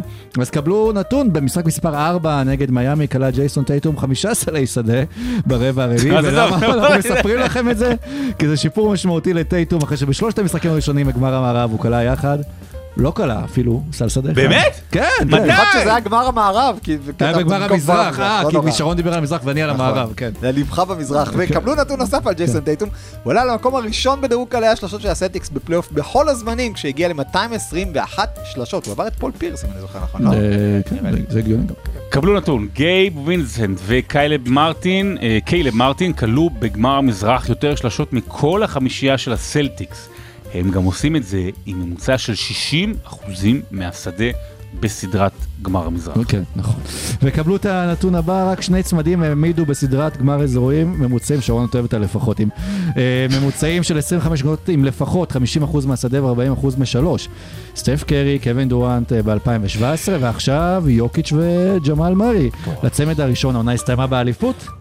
אנחנו מרגישים מה אולי יהיה בגורל הקבוצה הזו.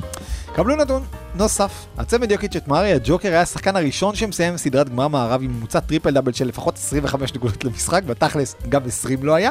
ג'מאל הוא הראשון שמסיים סדרה כזאת עם ממוצע של לפחות 30 נקודות, עם מועדון ה-50-40-30, 50-40-30 עדיף שלא, 50-40-90.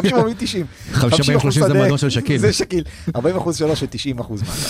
קבלו נתון, ניקולה יוקיץ' מחזיק כרגע בשיא הטריפל דאבלים בעונת פלייאוף אחת, יש לו העונה כבר שמונה, מכמה משחקים? מ-13? 15. 15. כן, לא רע.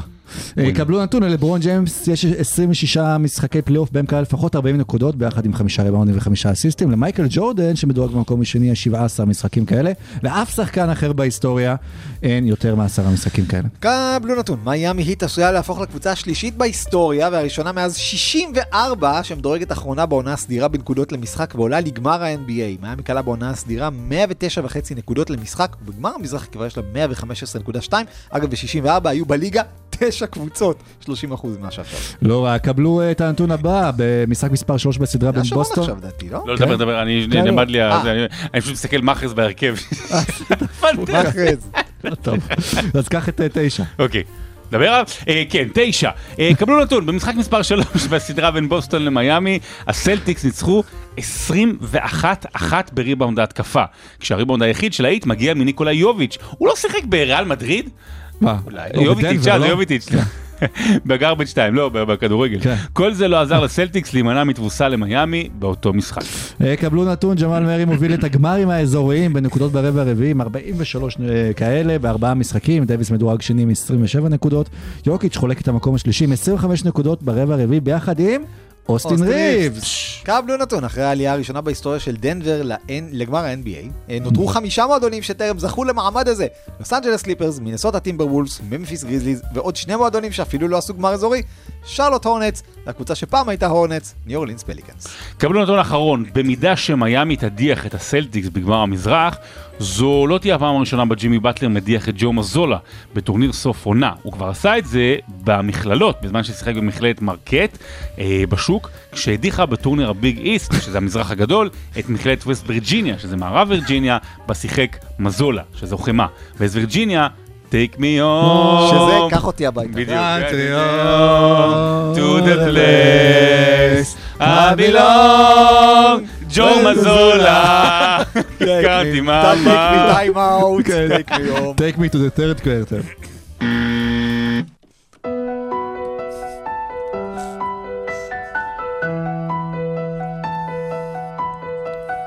רבע שלישי.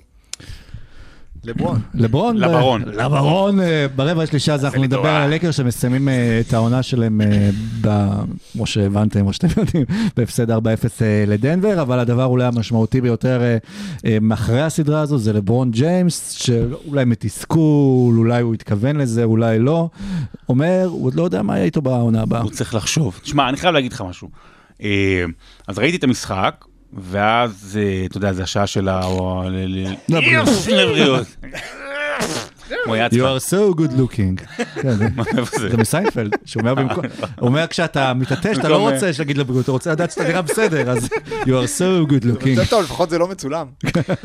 נגמר המשחק, ואז אתה שם את הילדים ב- בגנים וזה, במסגרות, ואתה רואה את הציטוטים. זאת אומרת, ו- ואתה אומר, רגע, ו- ואז פתאום זה כבר לא רק ציטוטים שאתה לא מצליח להבין מה זה, I, need to think about, אה, בכל מה שקשור לכדורסל, אני צריך לחשוב על זה, אלא פתאום דיווחים, והוא שוקל פרישה, וקריס סיינס, וכל מיני כאלה מצייצים, ואתה אומר, וואו, וואו, וואו. ואני מודה שכל הבוקר הזה של שלישי הייתי מאוד מאוד עסוק, זאת אומרת, לא, לא, לא, לא, לא היה זמן להיכנס אחר כך לרשתות והכל, והיו שם רגעים שהייתי עם עצמי ו, וממש נתקפתי בבהלה, ממש נתקפתי חרדה, שחלילה הוא באמת פורש. זאת אומרת, אוהבים אותו, שונאים אותו, כמה כתבנו עליו סורוקה, כמה צייצנו עליו, ככה אנחנו מדברים עליו. מה, מה באמת, באמת הוא יעזוב? מה, מה נעשה עכשיו? מתחילות ספקולציות, אולי רק שנה אחת, וברוני וזה. ואז ואז אתה מגיע לצהריים, ואז אני, אוקיי, נגמר לי כל הסידורים אה, ו- והעבודה, ואתה פותח, ואז אתה רואה שכולם מתבדחים על זה. שכולם צוחקים על זה, אתה כבר רואה טיק טוק שהם כאילו, אה, לא טוק, מה, מהאולפן, אני לא זוכר כבר של TNT או של השני, שמדברים על זה שהוא אמר שהוא רוצה לחשוב על זה, והם מתפקעים מצחוק. זאת אומרת, לברון ג'יימס, הוא הפך להיות כזה דמות, אה, כזאת דמות לא אמינה, שאתה אומר, טוב, טוב, הוא בטוח עושה את זה. הוא עשה, היה שם קטע גם שדיברו על כרמלו אנטוני, לא יודע אם ראיתם בסוף, הוא דיברו על כרמלו אנטוני, שאלו אותו, ו... והוא אמר, אה, כן, אני כבר יודע את זה שבוע. אני יודע שאתם בטח לא מאמינים לי, חושבים שאני שוב משקר, או משקר, אבל כבר לפני שבוע צילמו אותי לזה, אז אני יודע את זה מזמן. וזה מדהים איך אה, לברון, אתה לא יודע איך לאכול אותו, זאת אומרת, אתה, אתה באמת עדיין, אתה מרגיש שהבן אדם לא אמיתי. זאת אומרת שזה עדיין הכל יחד, ש, שהוא קורא ספרים ואתה רואה רק את העמוד הראשון, שכשהוא אומר אני רוצה לחשוב על כדורסל, אז, אז אולי זה כדי להסיט את האש מזה שלייקרס הפסידו 4-0. אז אני רוצה לבוא ולומר, נכון הם הפסידו 4-0, אבל הלייקרס עשו באמת את המקסימום שלהם העונה. היו יכולים לנצח אולי משחק אחד, אולי שניים בגמר מערב. הם הגיעו הרבה יותר רחוק ממה שחשבנו. הם הגיעו הרבה יותר רחוק ממה שבאמצע העונה מישהו חשב. זה באמת, אתה יודע, במובן הזה, ממש לא כישלון. זה באמת היה יאניס, זה באמת היה אה, צעדים לבנייה להמשך למועדון. גם עשו את, המועד, את הדברים הנכונים. אבל אז אנחנו מגיעים ללברון, והסתכלתי עליו היטב בסדרה הזו, והוא, אם אתה משווה אותו לכדורסלן רגיל, או אפילו לכדורסלן טוב, זו הייתה סדרה מדהימה שלו. אם אתה משווה אותו ללברון של פעם, זו הייתה סדרה בעיקר שונה שלו, זאת אומרת, הוא, הוא פחות יכול להכריע משחקים, הוא פחות יכול לשנות משחקים, אה, הוא פחות יכול לבוא ולומר, אני עכשיו מחליט שזה סל, אז זה סל. אני עכשיו מחליט שהולכים ל-10-0 וזה 10-0. הוא פחות יכול לעשות את זה. הרבה יותר מנהל את המשחק, הרבה יותר מוסר. אבל אתה רואה אותו, והוא רץ, והוא מתאמץ, והוא עושה את החדירות שלו, וזה נכנס, והוא גם, רואה אותו הרבה פעמים מתאמץ, עושה הגנה הרבה יותר טובה מהעונה הסדירה, רץ אחורה, חטיפות, חסימות, ואז אתה רואה את העצירה הראשונה אחרי. ואתה רואה שהוא עייף. אתה רואה שקשה לו. אתה רואה שהוא בפסקי הזמן, אז, אז הוא מתנשף ממש, והוא יותר מזהה מפעם, ואתה רואה בזריקות העונשין שהוא תמיד יהיה זה שיחזיק את, ה, את הידיים על הברכיים.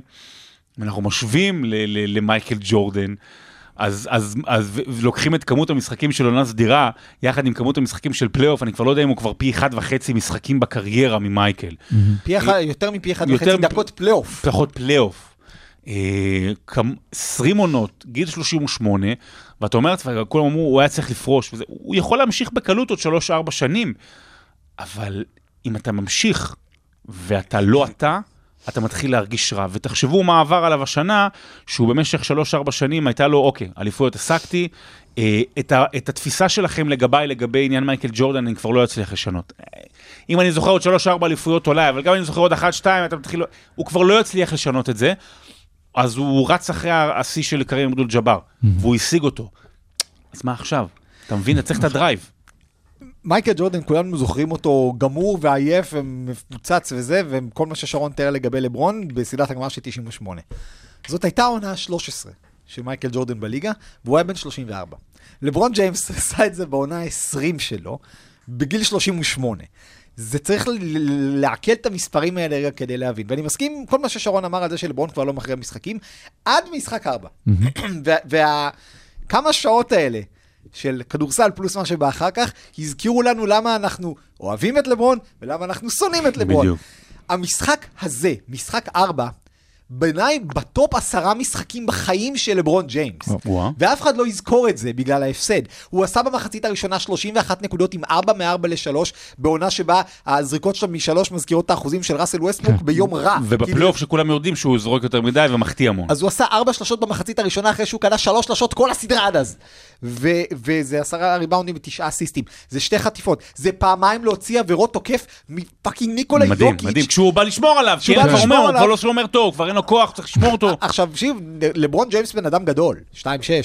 ניקולה יוקיץ' זה הר. לסחוט עבירת תוקף מניקולה יוקיץ' זה לסחוט עבירת תוקף משק. זה להקריב את הגוף שלך. להקריב את הגוף שלך אחרי שנחת ארבע שניות כל המשחק. והוא החטיא את זה בסוף, וירד מהבמה, באמת כמו גלדיאטור, שאתה רואה שהדם עוד נוטף מ- מזה, וזה היה באמת סיום הירואי. ואז, אחרי שסיימנו את הסיום ההירואי הזה, מגיע לברון האיש השיווק. מגיע לברון ה general manager, וזה כמו כל הסרטים האלה, שכל ה... ה... הלוחם הוותיק, כמו שמתחיל פאודה, כן? כן. ש... ש... שהלוחם הוותיק שברגע האחרון הוא כבר רצה לפרוש, ואז מנסה לשכנע, ואז באים אליו ואומרים לו, יש לך job אחד אחרון, לברון ג'יימס רוצה לגרום לרוב פלינקה לעשות החלטה גרועה אחרונה ולהחתים את קיירי אירווינג. זה ככה זה מרגיש לי. ו- והוא ניסה לקחת לשם את הנרטיב, אבל ברמה הזאת לדעתי לברון שרף לעצמו קלף של פרישה, ולברון יצא מוכר הקסטות שאומר אני הולך. אני שמעתי בלייקרס ניישן פודקאסט, אה, היו שם, איך קוראים לו? טיילור אה, ליין אני חושב?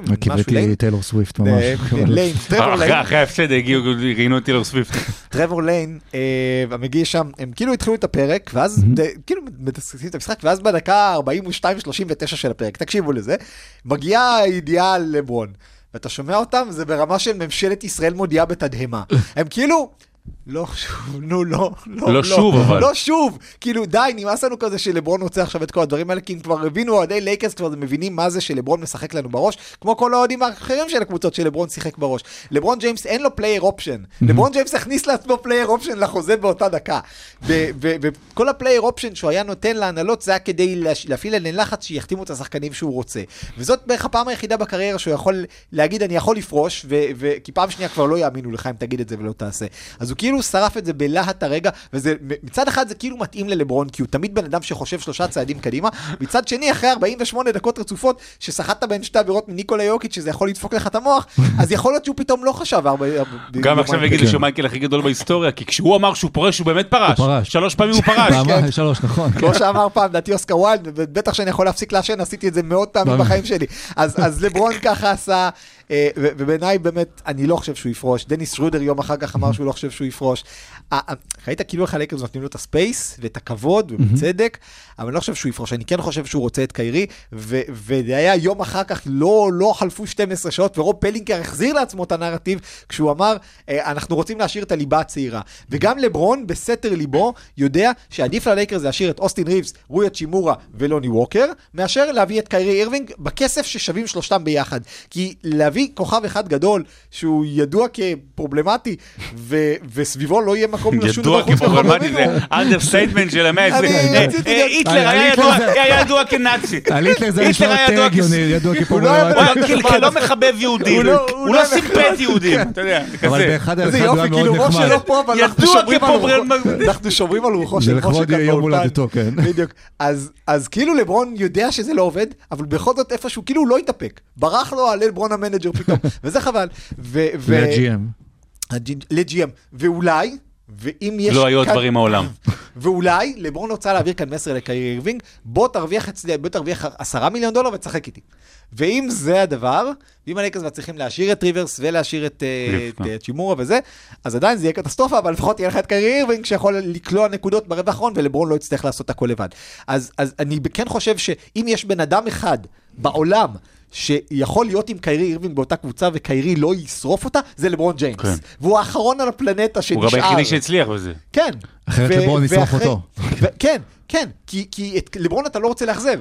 וקיירי, אחרי שהוא עשה, אחרי שהוא אכזב את לברון פעם אחת, מאז הוא עסוק בלהתחרט על זה שהוא אכזב את אבל, לברון. אבל כן, מה שהעונה הזו צריכה להבהיר לנו ולהסביר, אם אנחנו רוצים להמשיך ליהנות מהדבר הזה שנקרא לברון ג'יימס, לטוב ולרע ולאהוב ולשנוא, הוא פיזית הוא יכול, או, או מבחינת כישרון הוא עדיין יכול להוביל קבוצה, אבל הוא כבר לא צריך. אם אנחנו רוצים להעריך טיפה את הקריירה שלו, הוא, זה לא יכול להיות עליו הכל. זה לא יכול, לא יכול להיות שלברון ג'יימס בגיל 38 משחק 48 דקות. זה פשוט לא יכול להיות. עזוב כבר משחק 48 דקות, זה לא שהוא משחק 48 דקות ונעמד שם למגרש. הוא חייב להיכנס לסל כל הזמן, הוא חייב ליצור את המצבים. זה כבר, אנחנו לא מדברים על אנטוני דייוויס, שעוד עוד סדרה מבחינתי מבישה שלו, מ- איך שהוא מ- משיר ו- ו- והכל עליו, גם הגנתית, גם התקפית.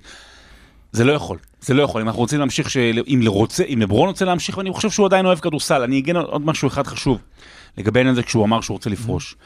אה, אנדרי אגסי, אחד הדברים המעניינים שהוא אמר כשהוא פרש, וגם בספר שלו, זה שהוא שונא טניס. היום הוא שונא טניס, כי זה, זה, זה, זה, זה ענף וזה ספורט וזה חיים שאתה מגיל 6-7 עד הפרישה שלך, אתה רק בתוך זה, וזה, ואתה כבר, כבר אתה מתעב את המשחק הזה. ואני לא חושב, ולברון משחק אפילו יותר מאנדרי אגסי ברמת הדקות, ואני לא חושב שלברון שם, אני חושב שלברון עדיין מאוד מאוד אוהב את, ה, את המשחק ואת מה שזה נותן לו. אבל הוא מספיק טוב, כאילו, ברור שהוא מספיק טוב, סליחה, כן? אבל uh, הלקרס אולי לא עושים עוד פעם את אותה טעות שעשו עם קובי, עם uh, כוכב אה, מזדקן, שכביכול אולי עדיף כבר להשקיע בהמשך, כי גם בכל מקרה אין לכם בחירות דראפט, הנה יש לכם חבר'ה צעירים, אתם רוצים לשמור אותם, זה מדהים, אבל לשמור את הכוכב, קובי עוד... הוא בא ללקרס, היה שם 20 שנים רק ב-franchise אחד, אבל לשמור עוד פעם את הכוכב הזה, ולנסות לעזור לו, ואולי לקחת עוד אליפות וזה, זה, זה כאילו, זה כבר קרה וזה נכשל, וכאילו זה, ההיסטוריה חוזרת על עצמה. זה DNA של מועדון. הלייקרס לא מוותרים על כוכבים, אלא אם הם מערבים עם כוכבים אחרים ומבקשים trade. עין ערך שאקיל אוניל. חוץ מזה, אתה מביא אליך כוכבים. הכוכבים רוצים לבוא אליך, והכוכבים המשיכו לרצות לבוא אליך כי אתה לוס אנג'לס לייקרס, וכי אתה לא זורק כוכבים לעת זקנה, גם אם זה אומר שאתה תבזה את עצמך שלוש שנים ב-lottery. אז, אז לברון הם לא יבזו. פלינקה באמת, ודרווין הם, ועוד רגע נגיד מילה על הם, אוסטין ריבס בעיניי הוא יכול להיות שחקן מאוד מאוד מיוחד. ראינו בפלייאוף הזה שהוא עשוי מחומר מאוד מאוד מיוחד, והוא שחקן נפלא בעיניי, שיכול לעשות המון דברים בליגה הזאת, וזאת תהיה בכייה לדורות אם הלייקרס לא ישאירו אותו, כי דאלאס תחטוף אותו. וליד לוקה הוא יפרח. ו... כי קוזמה כבר זרק איזושהי הערה כן, עוקצנית. כן, שאני מכיר את זה. כי, כי באמת, זה בדיוק שמה? מה שאני... שמה הוא אמר? הוא לא, אמר- כל- אחרי, ש... אחרי שפלינקה אמר, אני רוצה להשאיר את החבר'ה הצעירים, קוזמה כזה עשה retweet לזה וכתב, כבר שמעתי את זה פעם. אה, פלינקה לא רוצה להיות שם שוב. אני מסכים איתך, אני חושב שהוא כן רוצים לתת כזה לברון להירגע, לתת לו את ה-space, אבל, אבל לברון יודע שאוסטין ריבס, אנחנו ראינו את לברון, מעריך את ריבס, מעריך את האצ'ימורה, לברון שיחק 48 דקות משתי סיבות. א', הוא רצה, ב', הקבוצה מולו הרבה יותר טובה. וזה לא, אני לא חושב שאם היית שם, אתה יודע מה להגיד יותר מזה, היית שם את קיירי אירווינג על המגרש בדקות האלה. היה מישהו שהיה עושה את הנקודות. דנבר הייתה חוגגת לו על, אני לא רוצה להגיד על איזה איבר בהתקפה. דניס שרודר, שהיה במשחק הזה, באמת, הבן אדם ישב על ג'מאל מורי, יש skinny שלוחצים פחות ממה שדניס שרודר עשה לג'מאל מורי בסדרה הזאת, ועדיין ג'מאל מורי היה מצוין. כי, כי באמת דנבר זאת קבוצה יותר טובה מהלייקרס, אבל הלייקרס באמת נתנו את כל מה שיש להם, וניסו את כל מה שיש להם. זאת הייתה קבוצה שהייתה מקום 13, שלושה חודשים לפני כן, והגיעו למקום שני. הם עשו דברים יפים, יש להם ממה להמשיך. רוי האצ'ימורה אמר על זה דומיניק פוקסוורת' בהופ קולקטיב. שווה שועל? הוא שווה שועל, שחקן פוטבול מוושינגטון. הוא אומר, אני ראיתי את הבן אדם הזה, אני ראיתי אותו בוושינגטון שלוש וחצי שנים. זה השחקן? כאילו, פתאום הוא שומר, פתאום הוא שם כדור על הרצ... אתה רואה את ההתפתחות שם. וזה מוביל אותי לנקודה האחרונה, שזה דרווין הם. אני מהאנשים שיאמר לזכותי, האמנתי בדרווין הם בתחילת השנה, כשהיה 2-10, כשהיה 0-5, ואני חושב שדרווין הם עשה טעויות. הוא, אה, בפעם היחידה שהוא נכנע לפוליטיקה ולא הלך עם העיקרון שלו שמי שלא שומר לא משחק, הוא הפסיד את הסדרה הזאת במשחק שלוש, כי הוא נתן לדיאנג'לו ראסל יותר מדי דקות. ודיאנג'לו משחק ארבע, מתחיל הספסל. נכון, וכאילו קיבלו מסרים מדיאנג'לו שאם יורידו את הספסל יאבדו אותו. אז לא הורידו אותו לספסל, אבל איבדו את הסדרה. ו- ואם לא שמים דיאנג'לו ארסל כל כך הרבה דקות, יכול להיות שהיינו עדיין מדברים על עוד סדרה אחת שבחיים. אז, אז באמת, הם, אתה ראית מאמן בלי קיבעונות, אתה ראית מאמן שעושה את האדפטציות, לפעמים חמש דקות מאוחר מדי, אבל, אבל לא שלושה משחקים מאוחר מדי כמו מזולה. ואני באמת חושב שהוא מאמן טוב, שרק ילך ויתפתח. מהבחינה הזאת הוא מאוד מזכיר לי את יודוקה. אני חושב שהעבודה שדרווין הם עשה בלייקרס, הוא גם שוכב עם אה, נשים במועדון? אני מקווה שלא. אה, אני חושב שמה שדרווין הם עשה בלייקרס, בעיקר בשלושת החודשים האחרונים, לא נופל ממה שאימה יודוקה עשה בשנה שעברה בבוסטון, ועל זה, והוא יהיה מאמן מצוין בליגה הזאת להרבה שנים. אני יודע שיש הרבה אוהדי לייקרס שלא מסכימים איתי, דרווין הם בעיניי, שיחק אותה. במ במ במ בגבם. גם שיחקת אותה ב- ב-take הזה, כן. יודוקה עשה דברים לא כשרים והם הוא פשוט בעצמו לא כשר, אבל אה, נלך עכשיו... אל תהיה חזיר. כן, נכון. וברבע הרביעי אנחנו עדיין מתעסקים במספר 15 של דנבר, פשוט הם... אה, יואו, זה היה הציוץ הכי מצחיק בעולם. ספורט סנטר, כן. העלו ציוץ. עם תמונה, אה, נכון? אתה מכיר את זה? לא, זה צריך קצת צוחק עוד לפני שאתה מספר את זה. תמונה ובא שתי מספרי 15 של דנבר, יוקיץ' וכרמלו אנטוני, ושאלו מי צריך להיות, איזה גופייה של מי צריכה להיות תלויה על ה... על ה... למעלה, על התקרה. כן. זה כאילו באמת השאלה אבל סורוקו הכי נתן. פתרון אה, נכון. הוא אמר... אה, שתיהן? למה כרמל... אני כרמל- בצד של שרון. שנייה, בוא נגיד, כרמלו לא בוגר? כרמלו אנטוני פרש, אה, זה, סבבה, יופי. מה שנקרא, שבע שנים אחרי הפרישה. אה, אתה יודע מה, נתחיל מהסוף. למה, נכון שדנבר זה מועדון בלי יותר מדי היסטוריה, אני מסכים.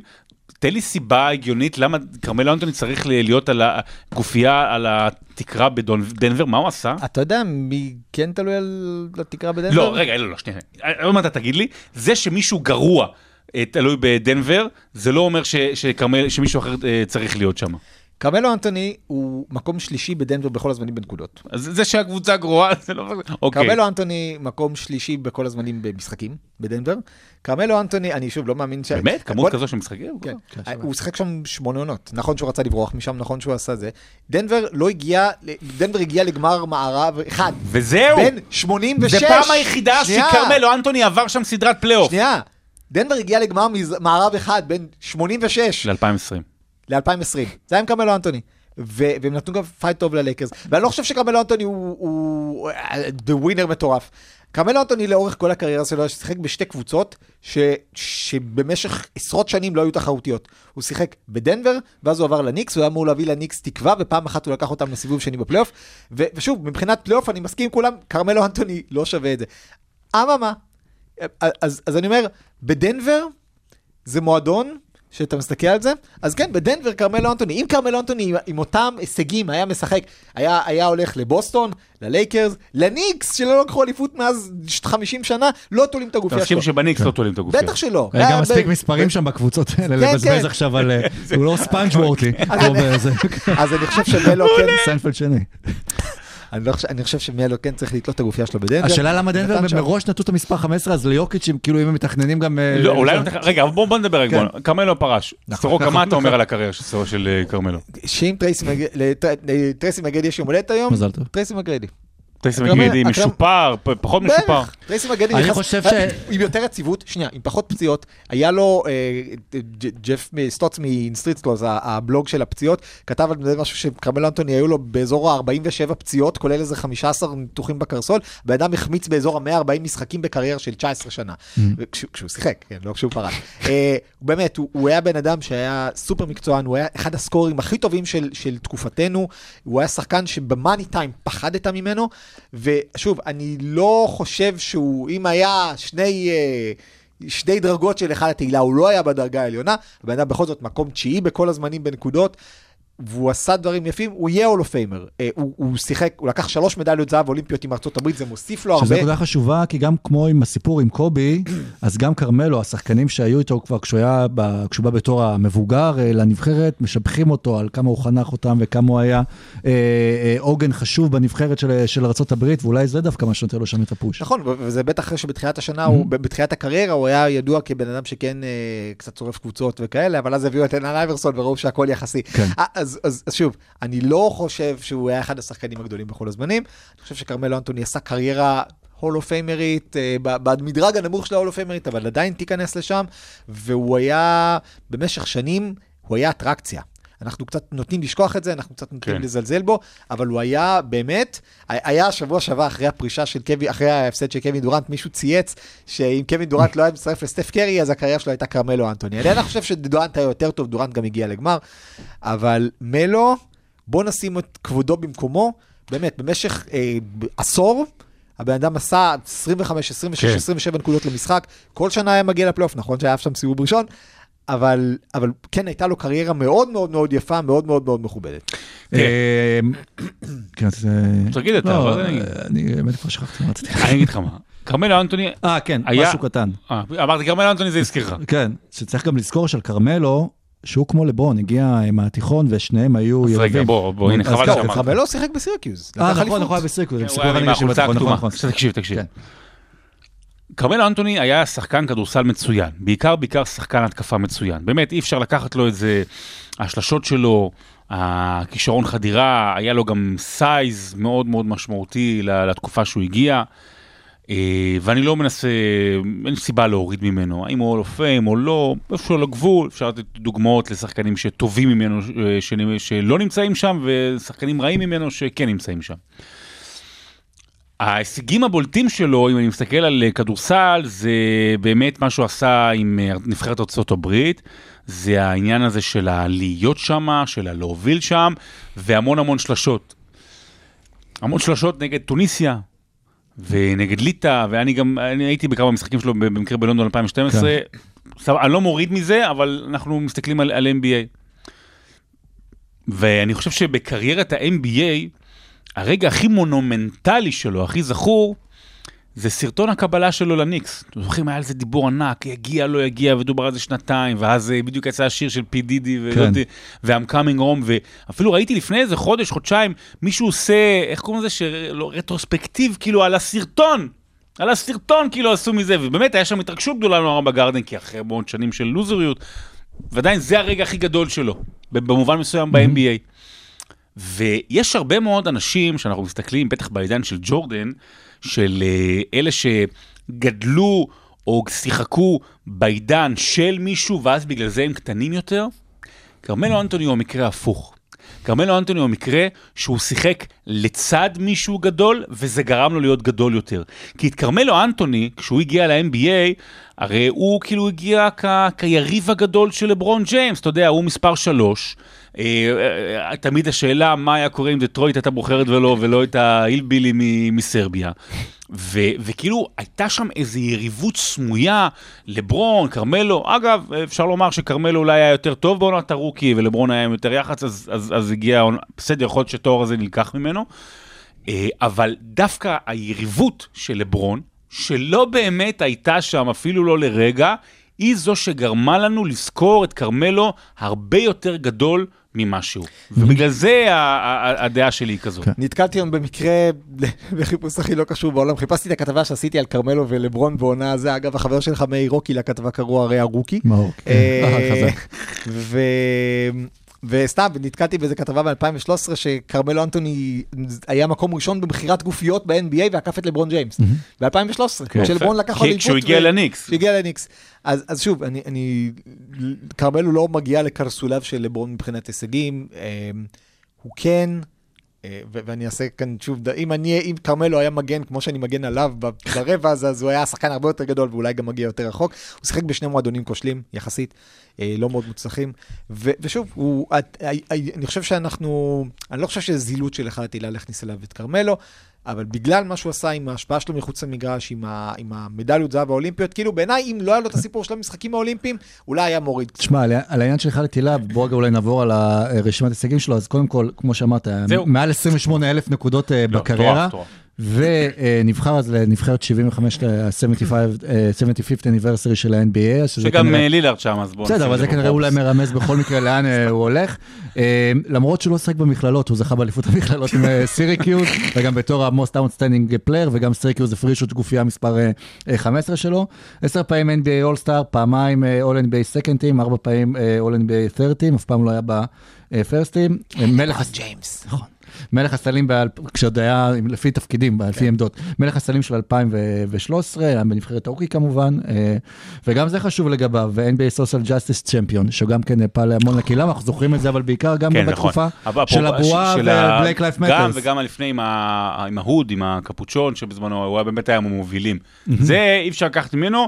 עוד אחת מהסיבות גם שמג- שמ- שמגדילות אותו בציבור, ואהבה, ולפעמים אנחנו מערבבים, אבל זה בסדר, אם זה מה- מהסיבות האלה שמישהו, אה, התדמית שלו יותר גדולה, וכמובן אז סבבה. במיליה של לברון עם אה, דוויין וייד וקריס פול, על הבננה ב-banana boat, שגם לנו יש תמונה של זה, אם תסתכלו ב-cover שלנו בפייסבוק על banana boat. כן. דבר אחרון על אה, כן. כרמלו מבחינתי, סרטון הפרישה שלו, זה דבר קצת awkward בעיניי. סרטון הפרישה שלו, מה זה היה שם עם הבן שלו? כן, כאילו, סרטון פרישה? שני שליש מה, אתה סרטון, נסיך צ'ארלס? מה זה הדבר הזה? שני שליש סרטון, תודה לכולכם, הייתם אחלה, הייתם תותחים, עשיתם אותי מה שאני מגניב, מקובל, סבבה, לגיטימי. אגב, לברון, אתה יודע למה לברון ידע על הסרטון הזה? כי חברת ההפקה של לברון צילמה את כן, הסרטון הזה. כן, כן. ואז שליש אחרון של סרט, קלוזאפ על הבן שלו, קיאן, קיאן, איך שקוראים לו, וכאילו, טוב, אחי, טוב, ילד, אתה עכשיו לוקח את המורשת שלי. הבן אדם כאילו היה קלט top 10 בכל הזמנים, כאילו, מה אתה אומר לבן שלך עכשיו? בלי לחץ. אם אתה לא, כאילו, כאילו, בלי לחץ, אתה תהיה כישלון. בן אדם, וואו, הסרטון הזה הולך לחזור אליו כל כך הרבה, יואו! הוא לא יצליח. אבל אולי הוא גם ירגיש, כי לברון פתאום הבן שלו, USC חותם, הולך לפרום, אז אולי צריכה לבנות, אה, לבנות יריבות ביניהם. אולי, יכול להיות, אבל אה, לא יודע, זה זה היה קצת כן. באמת קרינג'. טוב, אבא מביך, יש כאלה. אבא אבא עושה בושות. כן.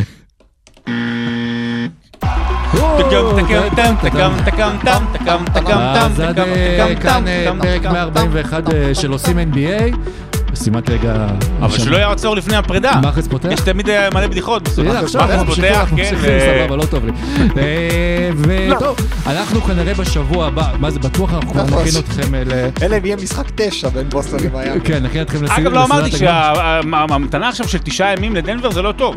זה לדנבר? יותר מדי, זה אשכרה כמו פגרה באמצע העונה, זה יותר- זה כמעט כמו הפגרה של אולסטאר. אה, זה לא טוב, ממש זה לא עוד טוב. זמן להתכונן. קודם כל, אם אה, בוסטון מה זה. להתכונן? מה מה זה להתכונן? זה עשרה ימים שאתה לא משחק כדורסל, אבל אם כאילו. בוסטון מושכת את הסדרה הזו, אז לא, לא משנה מי תבוא, תבוא. אולי. הלקרס לא טוב. ירצו לשחק עוד קצת נגדם. זה לא טוב, אני יעשו אומר לך, הכל מהעשרה. יוקיץ' כזה חכם, הנה, אני אומר לך כבר, מיאמי לוקחים משחק ראשון. כן? יאללה, בסדר, תהיה סדרה מעניינת. או לא שבוסטון תיקח משחק ראשון. אז- כן. אגב, אם זה בוסטון, הסדרה מתחילה בבוסטון. אה, נכון. מעניין. אבל כנראה שלא, אבל אולי אי אפשר כבר לדעת כלום מהפלייאוף הזה. עידו גור יודע עם NBA טריפס, הוא כבר לא יודע איפה ללחוץ את ההזמנות של הכרטיסים. הוא לא אה, אז תודה לכם שהייתם איתנו. יאללה, עוד לוצקי, קצת... תודה אה, רבה. זה, תודה רבה. תודה רבה, שרון. ונאחל מה... שום דבר. כן, אבל, לאף אחד. אבל נצלו את התשעה ימים האלה עד, אה, עד ל- לפסטת גמר לישון טוב, להשלים שעות שינה, זה יותר בשבילנו, הצופים בישראל. ובואו מוכנים ללילות אה, לבנים וכדורסל מדהים כמו שלנו עד עכשיו. תודה סורוקה. תודה רבה תודה, ומזל שרון. טוב. זו פעם אחרונה לאיש שבלעדיו העולם לא יהיה אותו דבר, ג'ו דומרס. ביי, מזל טוב.